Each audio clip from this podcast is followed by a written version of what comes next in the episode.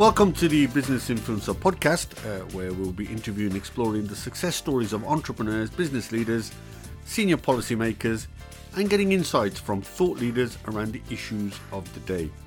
We'll be delving into and analysing the latest news around topics such as tech, geopolitics, finance, leadership, economics, entrepreneurship, global business, property law, philanthropy, and of course, life.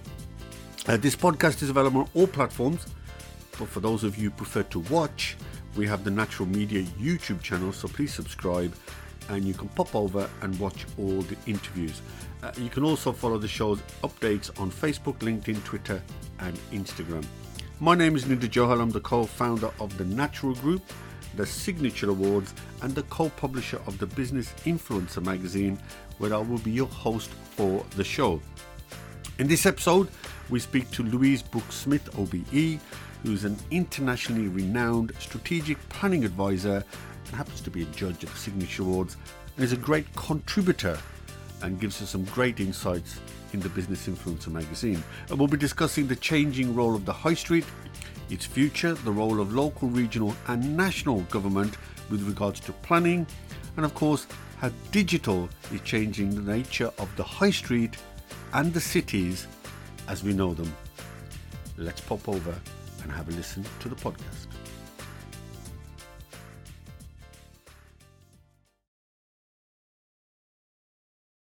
Good afternoon, Louise. Hello, Ninder. How are you? It's a glorious day. It is a lovely day. In fact, I think this is the first podcast I'm doing where I've opened the window and let the air in. Well, I've got building work outside, so I have sadly had to shut the window or it's going to get too noisy. So um, that is, that, yeah, that's a concern of mine because I'm expecting a delivery from Amazon, and we'll chat about Amazon and digital in a few minutes. um, so I, I, do wonder if I'm, I'm going to. Anyway, listen, that's that's a, an issue for another day. So, well, look, Louise, thank you very much. Um, uh, you've um, I've known you for a while because you've been um, uh, you've been on uh, well, you've been a judging on uh, part of the judging panel for the Signature Awards. But for those of you who don't you know you, let me let me explain who Louise is. So um, you've your career has been in property.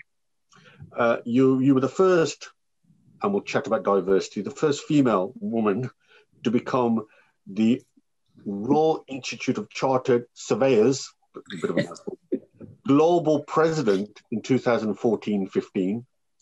Uh, you've had some really major positions in, in, in property, including Arcadis, uh, you're a you're a non-exec, and you've run your own business as well, so you know all about running your own business. Uh, you're a non-exec director at Polypipe Group, Land Trust, Greater Birmingham LEP, the L&Q Group, the Trustee of Birmingham Museum Trust, Birmingham City University. You're a CBI board member, and there's lots of other things, but we just don't have the time to tell. But what I do know is you've got so many doctorates as well, and I'm going to mention one particular one which is Wolverhampton University, because I'm a yeah. board governor, so I'm a bit biased there. But I do know, I do know you're a um, governor at Birmingham City University, another great university uh, in the region. And and I'm going to be honest with you, you've had so many awards. We, we, we, could spend the next 40 minutes chatting about it. So if you forgive me, uh, I'll, ask, I'll ask people to go to your LinkedIn and they can read all about your awards. But listen, it's a great honor uh, and a great pleasure to have you. And, and I think I think this is probably the right time to chat to you uh, because we've now got a roadmap that eases lockdown. We now need to understand um, how the property market's going. Now, people might say, well, why do we need to know about the property market? Well, actually, the property market's a quite a good proxy for the UK economy. Very uh, much. We, we, we all need to live somewhere. We all need to go to work somewhere. So, property is sort of part of the community's DNA. So, it's important we understand that. But I think it's probably more important we understand what the property market looks like going forward because of COVID. Uh, and so, so that's why I think it's pretty opportune, particularly with the roadmap, that we have a chat with you. And of course, you've written a great article around digital in the latest issue of the Business Influencer. For, so for those of you who haven't read it, go to the website or DM me and you can read the wonderful words of Louise. So let's kick straight in. Louise, just um, just for me to get a, a, a grip around this because diversity is such a big big issue at the moment. and and I've I've already explained the sort of senior positions you've had. So I suppose what what what this is important because we need to know where the future of property and, and, and so forth is. What took you into construction, planning, development, and how did you find the climate? Because I wouldn't have thought at that point there were many women. There were very few women in it. And I'm going to give you a very brief overview and um, just to show you how far we've travelled and how far communities travelled. Um, I got into the, the land property construction world uh, because I'm really a failed engineer. I wanted to do engineering when I set out on my career, and um, I got really, really uh, not very good A levels. Uh, and so I had to give up my career, my aspirations to be a, a mining engineer and I had to use what I had, um, which is now uh, back in the uh, very, very, very early 80s. Um, and I thought, well, what do I like? I really liked um, uh, applied geography, human geography, people geography, not all the, not, not the green geography, the, the human geography and, and economics. So I ended up using my A levels and I went to um, uh, Sheffield Poly, that was, and I got on a course called Urban Land Economics, which is basically applied geography. And it was all to do with the built environment, property, land, development and through that, I was introduced to the RICS, Royal Institution of Chartered Surveyors, and it opened the doors into my career into property development, land, and particularly planning and development, which is what I specialised in as I um, finished my course at Sheffield. So that basically was how I got into it. It's it's sort of um, and to be honest, an awful lot of people in property come into it either because they've got parents who work in the in the same sector, or because they didn't go down their, their, their chosen choice, you know, back when they were doing their A levels and uh, and and uh, making those decisions, and ended up in property by default. That's no bad thing, because the people who stay in the property and development world are people who really want to be there. They want to make a difference and I've been really lucky in the breaks I've had after Sheffield Poly. I um, had a variety of different jobs, but it took me abroad.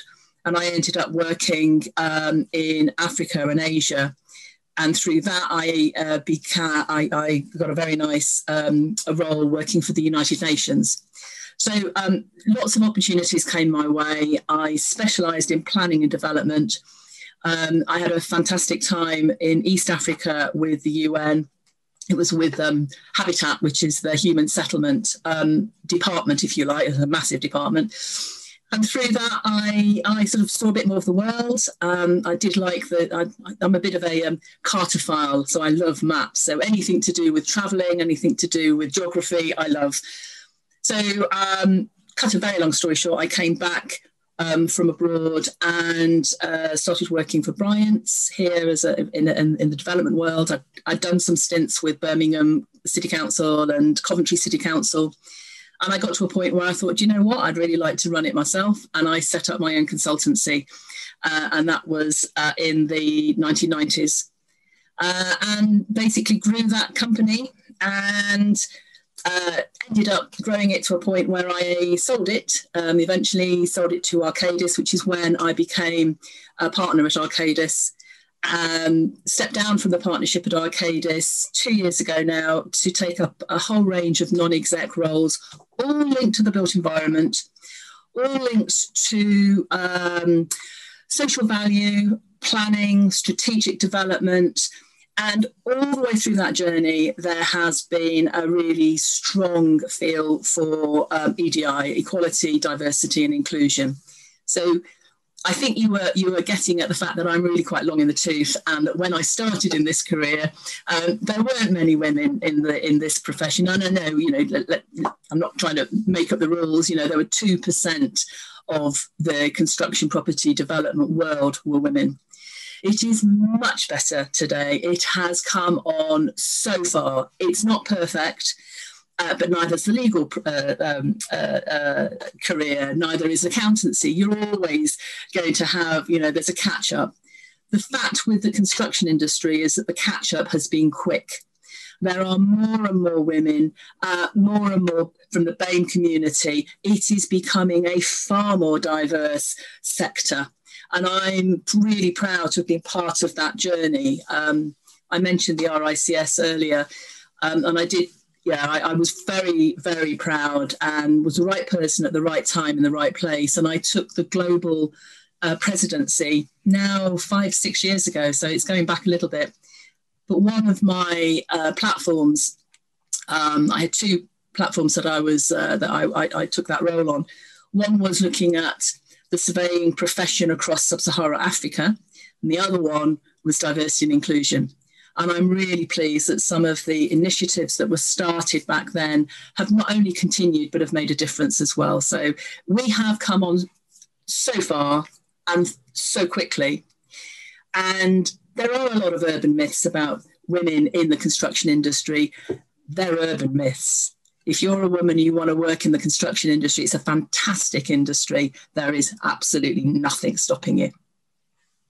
Well, I mean, that's fantastic to hear. Um, I was listening to some news today about trying to get more diversity with non-exec directors, and and obviously we just rattled off a number of positions you've got, and that sort of indicates how how far that's got as well. So, and and and Louise, I, I talked to a lot of people, and they said you were instrumental in pushing well, the diversity. Right. So so so well done on that. So now, moving forward, um, I mean, that was, I'm really pleased you've said that because uh, obviously research shows that during COVID, uh, two particular, um, or three really, sort of segments of the market have suffered uh, ethnic minorities, uh, young people, um, and of course, women have suffered some of the roles where they've been asked to, you know, the man's taken the position and gone, and women had to look after the children. So, so it's great to hear that despite COVID and some sort of tension over that kind of issue. Tension, and and there, and, and it's it was the same in the recession. The last two recessions we had,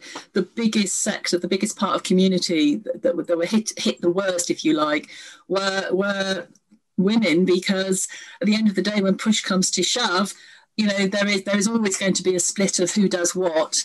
Um, I'm really pleased that the research that has that has looked back at the last year um, has shown that um, working from home is not ideal by any stretch of the imagination, but it is interesting to see how um, the, the, sharing of domestic work has has improved slightly. There are always going to be the extremes, but you know, with with with, with you know uh, partners working at home, they might be looking after kids at the same time and homeschooling. But there is becoming a far more realistic view of sharing work and um, so there are some there are some there are always going to be some horror stories but there is some positive trends that are emerging out of covid uh, not least of which is the sort of the, the, hybrid way of working from home and being able to adapt to using the technology that is clearly at our fingertips so talking about technology talking about working from home you've seen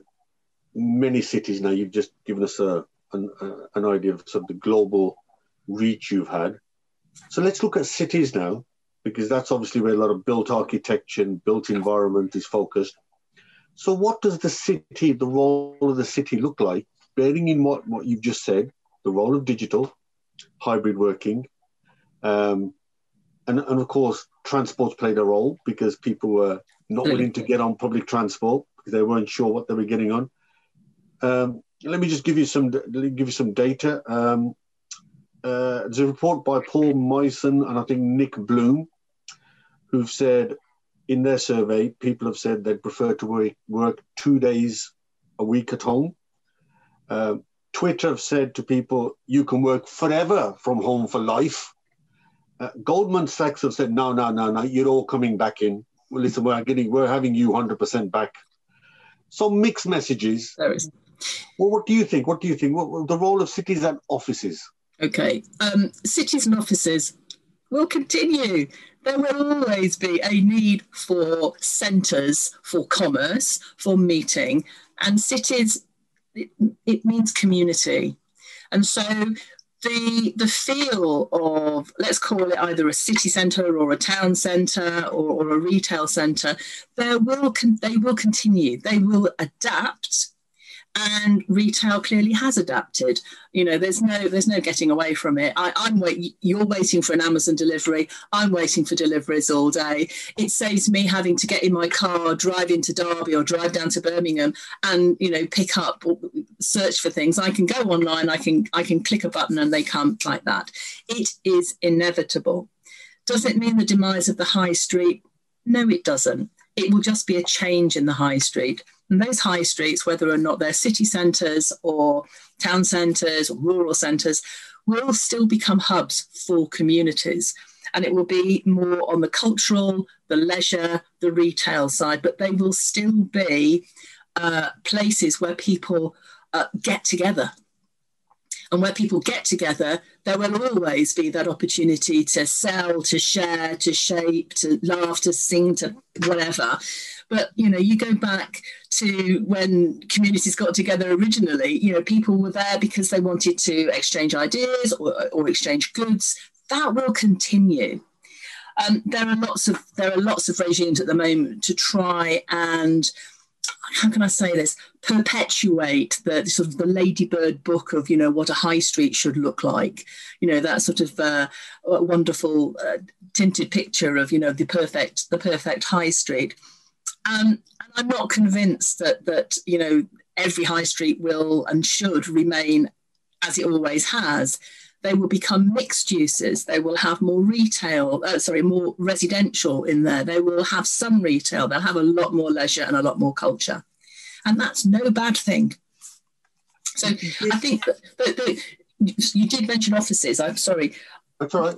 The office, the office market will also change. You, you, know, you and I both can name so many large organisations that are reviewing their office footprints. How many desks do they actually need? Arcadis have just gone through it.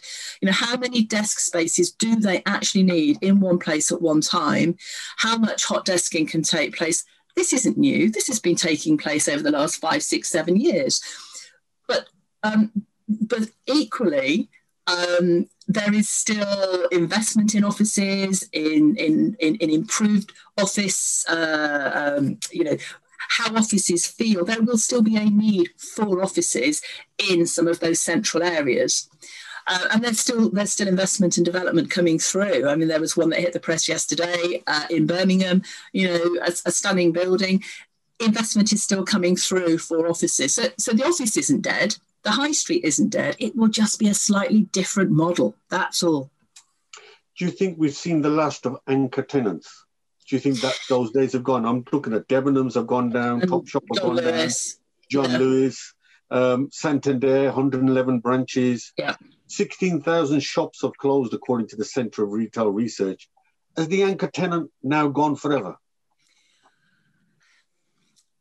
I'm not going to pretend to be a retail expert. Um, I don't think it'll be one size fits all. I think that if a particular location um, can offer the right sort of market to those large anchor stores, then great. But for the likes of John Lewis to start questioning what is a, what is going to be the correct retail model going forward, you have to start thinking really is it actually going to be you know are these large mall type shopping centres the Intus of this world? Mm. are they really going to be able to survive or are they actually going to be those hybrids of, of some office some resi some culture some retail? So i think it's just the shape of them that's going to the nature of them is going to change. Um, we, we know the internet of things we just spoke about Amazon a few minutes ago. We know the Internet of Things has changed life as we know it. It will continue to change life as we go forward. We know uh, 5G is coming. Yep. So, so what role do you think digital will have on the sector itself, on the high street, the whole shebang when it comes around to architecture property? Where's, where's digital, digital going to take us? It's going to take us a long way and very quickly, simply the the government um, for once is pretty switched on on this. Um, politics aside, the uh, the white paper that came out last year, the planning white paper, um, put digital um, very high on the agenda, and the government, although it's had its hands full over the last year, is putting its money where its mouth is. And only uh, last week came out with um, tender proposals to be able to digitise the plan making process for the UK. So they, they, they've actually advertised a, a series of, of potential pathfinders, i.e., you know, people who are local authorities who are actually going to strike out and see how far digital improvements, digital technology can improve the plan making process. Now, um, I, I, I, I'm highlighting it because the impact of digital on the planning system is going to be huge. And the authorities um, that don't, and we're talking local planning authorities, that don't embrace this or don't recognise it or work with partners to try and achieve it will absolutely be left behind. Um, you very kindly mentioned the piece I did for um, the, the, the magazine, and and in it I look at how far we've come. I mentioned John Noakes, and then I mentioned Tom Cruise. So you know it's not all boring IT stuff, but you go back, you know, only a few years to technology when, when we began our careers and, and now look at it. Mm. Just imagine what's going to happen in the next five years. And just take one, one tiny little part of our, of our working our working environment planning, the impact of digital on how plans are made using real-time data, how buildings can be um, designed and illustrated through BIM, that's um, building information modeling, how uh, planning, how the administration of the planning system, I'm only picking on planning, I'm not talking about construction mm. yet, but the administration of planning can be so much better, more accurate, quicker, using fewer people but with more IT skills, you're going to be able to have far more adept and agile planning departments. So you're not going to be wasting a huge amount of money on very old fashioned admin. So if you can make those changes to the planning system, in parallel, you've got huge changes coming through in construction with uh, modern methods of construction, digital designing, digital planning. We can design and build new homes I'm not saying instantaneously because that would be very silly of me to say that, but modern methods of construction and modular build can considerably speed up the construction industry. So you've got a regime to get stuff out of the ground, you've got uh, digital means to be able to improve how we build and what we build. You've got improved technology behind procurement processes, and, and that together creates a far better, quicker, more efficient development industry. Now, let me let me just throw a spanner in the works. I think that sounds fantastic. My experience of tech is mixed. So the Amazon system is fantastic, but often when you're trying to get something complicated through, and you're met by a series of links that take you to another link and another link, but there's no voice at the end of it and you're wanting feedback and there's no way of getting, you know what I'm saying? It just takes you from a loop a loop. And you think, crikey, why can't they just have someone at the end of a phone who will answer my question? And sometimes the forms are difficult and it crashes and you start to. So I think with planning, uh, you're absolutely right. We can't ignore what's happening in front of us. We have mm. to. Hmm. Uh, I mean, one of the problems that's kept um, cities and, and, and many projects back is the the old fashioned way of doing planning. So I think my only caveat would be 100% we adopt it, but there should be a fallback plan where somebody can pick up a phone. That's all. And, uh, I think, and, and, I, and I think that's human nature. And I think you're absolutely right. I think it will be a mix of good use of technology, but with human interaction. And you know, you're not going to get somebody at the end of that line saying the computer says no. You're going to have a real person yeah. because you know that with all the artificial intelligence in the world, you still need people to run the system. We've still got a democratic process in this country in terms of local government. So you're still going to have a means of, of, of individuals representing the community being able to make decisions decisions in a democratic way. So, so you're going to have this mix. It's not all technology. Mm. It's not going to be all the old-fashioned, you know, smoky rooms with, uh, you know, a whole, a whole, whole group of, of middle-aged yeah. white men making decisions. You know, it has moved on, and I think that we're in a really good place. We've got um, we've got a government. Uh, we forget the politics. Yeah. We've got a government uh, and Westminster and departments, the, the CLG, communities and, and local government department, who are committed to this this this this embracing of technology. You've got Homes England who've embraced it so strongly. They are really moving forward with partnerships, with the use of digital technology, with city analytics. So it's looking at real-time information, like I mentioned before, to look at how plans can come forward for an area that are actually making sense and they're not 10 years out of date before they're adopted. So uh, there's a lot of enthusiasm, uh, and there's an awful lot of skill out there as well of people who actually want to make it work. I, I think I think Louise, we can't ignore digital. We can't ignore the future, and we certainly have got to look through the lens of the next generation for whom technology is part of their DNA, and and we've got to plan for the future. It's not it's not what we want; it's what the next generation is gonna and, and, and quite frankly, they're going to drag us through it screaming and kicking. So I 100%, 100% agree with you. Um, do you see any blockers to this change? Because it's quite a dramatic change for people who've been in. It is. I, I, I think it's quite archaic.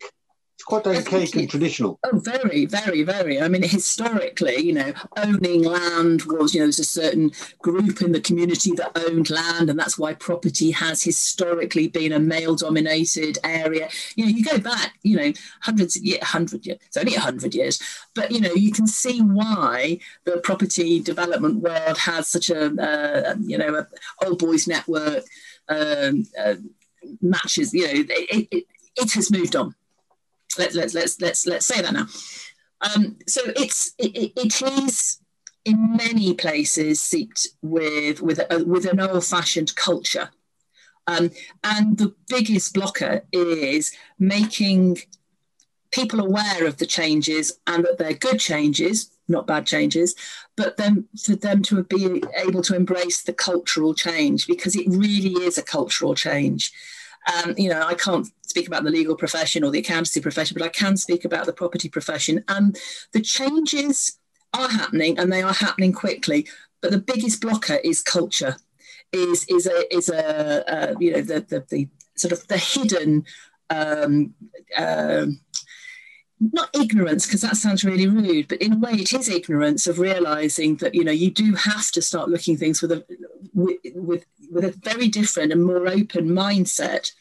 You know having having broader um, a broader more diverse views in the boardroom and at middle management and at, at you know at, at grassroots level makes a massive difference to how companies operate and it's that cultural change which is the biggest blocker if we can get through that quicker it will really help it will really help so, so let me ask a question. This is very particular to me um, because I'm the chair of the Wolverhampton Towns Fund, and and and we and we hear about how public and private sector, when it comes to property, are at loggerheads. Always, mm. uh, we're talking about problems around housing, planning, green belt, uh, green belt, brownfield. So, so how can the public and the private sector work together you know, to get rid of these sort of, I don't know, things that sort of stop making things happen. How can, how can we get private and public working together? I think, I think it actually comes back. It comes down to a better degree of trust between public and private and an awareness of everyone is actually out there to do the same. They've all got the same goal at the end of the day to actually create a better built environment for our communities. And, and I think one of the benefits of a digital approach, particularly in, in planning and development, is the transparency. Mm. Because you will then move away from those smoky deals behind, mm. you know, closed doors, and what actually happens, at, uh, uh, you know, out on those building sites will be transparent. People will understand why a certain development is coming through and it's and it and it's of a certain nature with a certain land use and it's a certain height. And the viability behind all of those schemes will be transparent. People will be able to understand, you know, why have we got this massive tower block here? Why haven't we got, you know, 10 semi detached little houses? Because it's not viable to do 10 little semi detached. We have to be able to build a tower block with a certain number of units to make it a viable proposition. And by doing that, they then can release funds for infrastructure in the area, for um, you know, for, for what was um, is at the moment, but they will change to Section 106 um, obligations, i.e., giving back to the community, i.e., paying for some of the impact of development. And if that is transparent, then there is certainty not only for the developer, because they know what they're letting themselves in for when they go into a, a planning application and then and then and then through all the way through to development and, and, and completion. But then the community also know what's happening because they can see it and it can be understood and it isn't all behind closed doors. Yeah, because we do. I mean, the press is press is full of. Um, you know, there was this lobbying of this minister, lobbying of that minister, and and listen, here's a text message sent from somebody to somebody, and can you believe it? After this dinner, dinner, this planning permission was given, and yes, uh, and, and, the phone calls and oh, anyway, and there's a lot of hype. Is there's a lot of hype. There's a lot of spin. Um, there's a lot of politics. There will always be politics, whether or not it's a local level or, or you know at the high table at, at Westminster. Um, but the more things are transparent and visible and challengeable, the better it will be for whatever side of the fence you sit on. So looking forward, got a couple of questions for you. So looking forward, we've been discussing COVID. Um, so, so there's going to be a lot of changes. There, Without a shadow of a doubt, you, you know, you've spoken about people, even at Arcadis, looking at desk space and mm-hmm. how many times you come in. The implications for the transport system are: do they run as many buses? Do they run as many trains as they used to?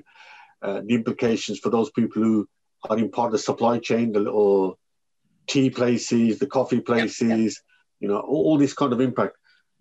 But there must be positivity in terms of what new opportunities that might arise because really? of COVID. So, so how can we capitalize on some of those changes? That you know, embrace them. Don't be frightened of the change. Models, retail models of, of, of any, you know, whether you're selling services, whether you're selling cups of tea, whether you're selling, you know, you're a cobbler shop, and, and you know your, your, your previous clientele were all those office workers you've got to change your model to fit the circumstances. If those circumstances change and there are fewer people potentially in a city centre or a retail centre or town centre, then your model changes. And you, there are lots and lots of examples of where retailers or service providers have changed over the last 12 months. They've gone out to serve the customer where they are Look at the number of restaurants. Some restaurants are going to go to the wall. We know that.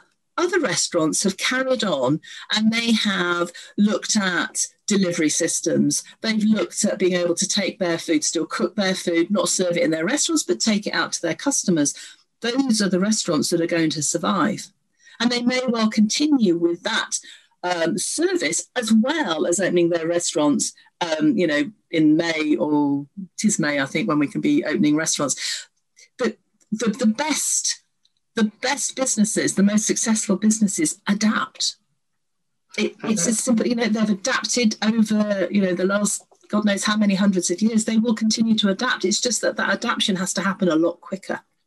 And it'll be interesting how the relationship between landlords and tenants yes. in cities will change, yeah. on how duration of leases will change, yes. and whether the model of rather than a fixed cost might be linked to turnover. And there's all kinds of different thinking going on now. I haven't even started on the property side and, you know, the, the, various tenancy agreements and all the rest of it. And if there's ever an archaic system, my goodness, it's that. And you're right. But, you know, and, and, and the whole of that relationship, landlord and tenant relationship, clearly is going to have to change because landlords will miss out because they won't get any tenants. So they have to adapt. So there's there's all sorts of different parts of this uh, this uh, built environment sector, which is um, is going to have to continue to move very very quickly. So now we, we referred that it's very intrinsic um, that government plays a role. Um, government's always played a role locally in terms of the way they give planning permission. Um, government regionally, we have we've started to start to think about regionally. You talked about the Greater Birmingham LEP. We're talking about the Midlands engine, how it tends to see a much wider patch.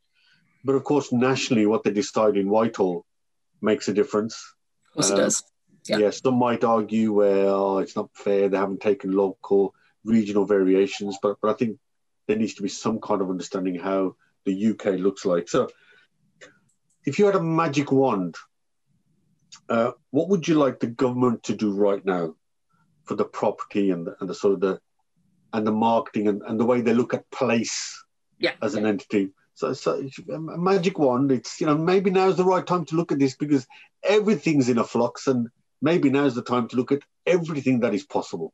It's a really good question because if you'd have asked me a week ago, uh, my answer would have been for the government to stick to their guns over the planning white paper that came out a year ago, stick to their guns over digital, and the amount of emphasis that they're putting into modern methods of construction and the funding behind all of that. Um, what, what has what has really got my goat over the last few days is the decision I think um, that's come out of government, central government, down to local government to say you don't need to continue with all the digital meetings. How, forgive me, but you know that's ludicrous. If there's been ever an improvement in in being able to use the technology, it's with digital and virtual meetings, particularly for local government. And I think that the decision to not emphasize to continue that is just appalling. So I would like government to stick to its guns over the white paper and the changes to the planning system, but not use the planning system and, and uh, as, as the sort of the panacea to, oh, this will solve everybody's problems in property because it bloody well won't. It's only one element of the, the sector because what we also need to do is make sure we, we look again at the, the, the land supply chain, looking at strategic land, how it is played. We need to look at procurement of services how to use digital and BIM and all of the good stuff that's coming out of the technological wizardry that we've got at the moment to improve the procurement uh, um, uh, processes and to look at modern methods of construction and not be frightened of them. There are so many facets of the property world which all can come together. Now is a very good time to do it. And government need to stick to their guns, not fall backwards, not say we haven't got enough time to sort out the, the rules and regulations of that. You know, we've come so far through COVID. We've learned so much. We've had to move very quickly. Let's not go backwards. Let's use the positives that have come out of the last year. If you don't mind, let me just probe a couple of those areas, if you don't mind. Uh, just, just remind for those who may not know, what do you mean by modern methods of construction? modular it means building um, it means building units not necessarily in situ but but making the bits of a building in a factory quickly efficiently sustainably and then bringing them to a site and putting them together. It's okay i'm so aware you, of it I'm aware of it because I'm a board member of the Green Square Accord. It's, you can put the infrastructure in, and it also means looking at sustainable infrastructure, looking at you know how we get to these locations. Um, we, we, you know, it's not necessarily by car; it can be by electric vehicle. In any event, it's looking at some of the improved rail and and, and um, rail links into areas. So that infrastructure, the sustainable drainage systems, can all go into a site, so it's serviced and then the units themselves are fabricated in a factory. Um, it's quicker, it's cheaper, it's more sustainable, uh, and they are then brought to a site and put together. Yeah, as I was saying, Louise, I, I sit on the Green Square Accord and we look at MMC all the time. Uh, so, but, but, not everybody understands now.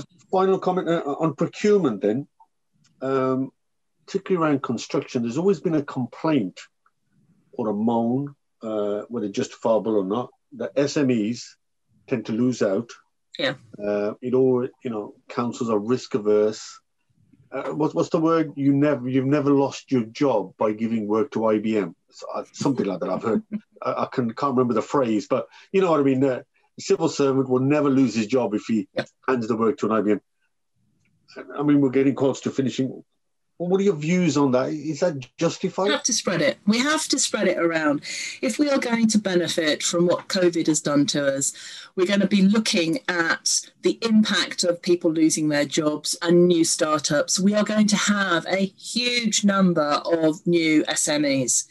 And I do think I think there is across the political divide there is support for um, additional there is encouragement for more support for SMEs. Um, Homes England, particularly on the housing front, acknowledge this, and it's in their top ten of you know we really don't want to just be playing with the big the big companies um, all the time. We want to be able to make sure that we've got the middle and smaller size companies able to play in the construction and property game. So there is a very strong, not only a push, not only a policy towards it, not only sort of like nice words, but people are actually doing it. So I think we will see a change over the next 12, 18 months where the SMEs have a better chance of getting in and playing because we're not just going to be talking about the big players, the top five house builders. It's going to be spread out and there's also going to be the opportunity for, for better partnerships as well for some of those bigger players to partner with some of the smaller players. And that will curry favour uh, and uh, what I, one of the things I mentioned right at the very beginning is, is the, the social value of how we build, uh, not only what we build, but how we build it and the added benefits of, of, of, of uh, what we do. That social value, environmental and social governance, the ESG of how people operate, how companies operate, means that all those very, very large companies are going to see benefits of partnering with smaller companies as well. So they spread the love. You know, that's the easiest way of looking at it. And, and, and Louise, ESG, quick, quick environmental social governance it's if um, if anybody's following the markets you'll you'll you'll be very much aware of this where you've got um, uh, shareholders who now don't just look at the bottom line. They look at how a company's got to their bottom line. They look at how they operate how um, diverse, how inclusive are they? They look at the social value, i.e., the added benefit of what that particular company is doing. All that is wrapped up in something called environmental social governance. And it's becoming very important, which is a very, very um, positive move in my eyes for the markets, for the investment markets to acknowledge that money's important. Of course, it's always going to be important, but it's how you get to that money and how you operate, which is also increasingly important. Uh, Louise, it's been fascinating. 40 minutes are there all about already. Um, just, a, just a quick cap, and, and, and feel free if, if I've got this wrong. Um, the high street will change, but for the positive. Uh, digital is going to make a big difference in yes. planning permission and yeah. and how we now and how we put our plans through and how yes. government government reacts. Uh, there will be blockers, and they're normally cultural, but they always have been. And hopefully, with the new generation, that will come through. Uh, you mentioned, uh, you know, we now need to embrace not just planning, but how we construct homes. You talked about MMC, the modern, the modern way of construction. Uh, you've talked about how um, private and public sector now need to work together. Very much so. Uh, you've, you've talked about the role of SMEs now and the kind of roles they will play. And of course, this is all part of the levelling up agenda. You know, we, we need to build houses all around the country, not just have hotspots where we do tend to see hotspots. So, so I think, um, you know, your profession has got a big role to play in that, in making sure that happens. I think during your illustrious career, you've seen many changes, particularly around diversity and inclusion. And, and in your in your eyes, you know, I'm not going to disagree with you. It's looking very positive. Um, you know, you've just talked about the stock market and how investors are now yeah. looking at investments differently. They're looking at the environment, the social, the way they've been governed. So a lot of change. Yep. but a lot of positive change. I think so. And, and, and I think, Louise, if we've got people around you, like you, in the profession, I think we're going to hit all these boxes. And I'm going to let you go, and I'm going to go because I suspect my Amazon parcel is going to arrive any second now. And I've been so grateful. I did hear just for a second somebody drive past with their music on loud, and I could hear the hip hop, and I thought, oh crikey, this this is going to completely take. Thankfully, they drove quite quickly. So anyway, listen, thank you very much for your input. It's been Thank you for having brilliant. Been brilliant. I look forward to obviously uh, reading some great more articles in the Business Influencer, and you never know, we might even catch each other at the You future signature awards. Thank you very much, Louise. Thanks Thank very you much. very much indeed. Thanks for your Bye. input. Bye bye.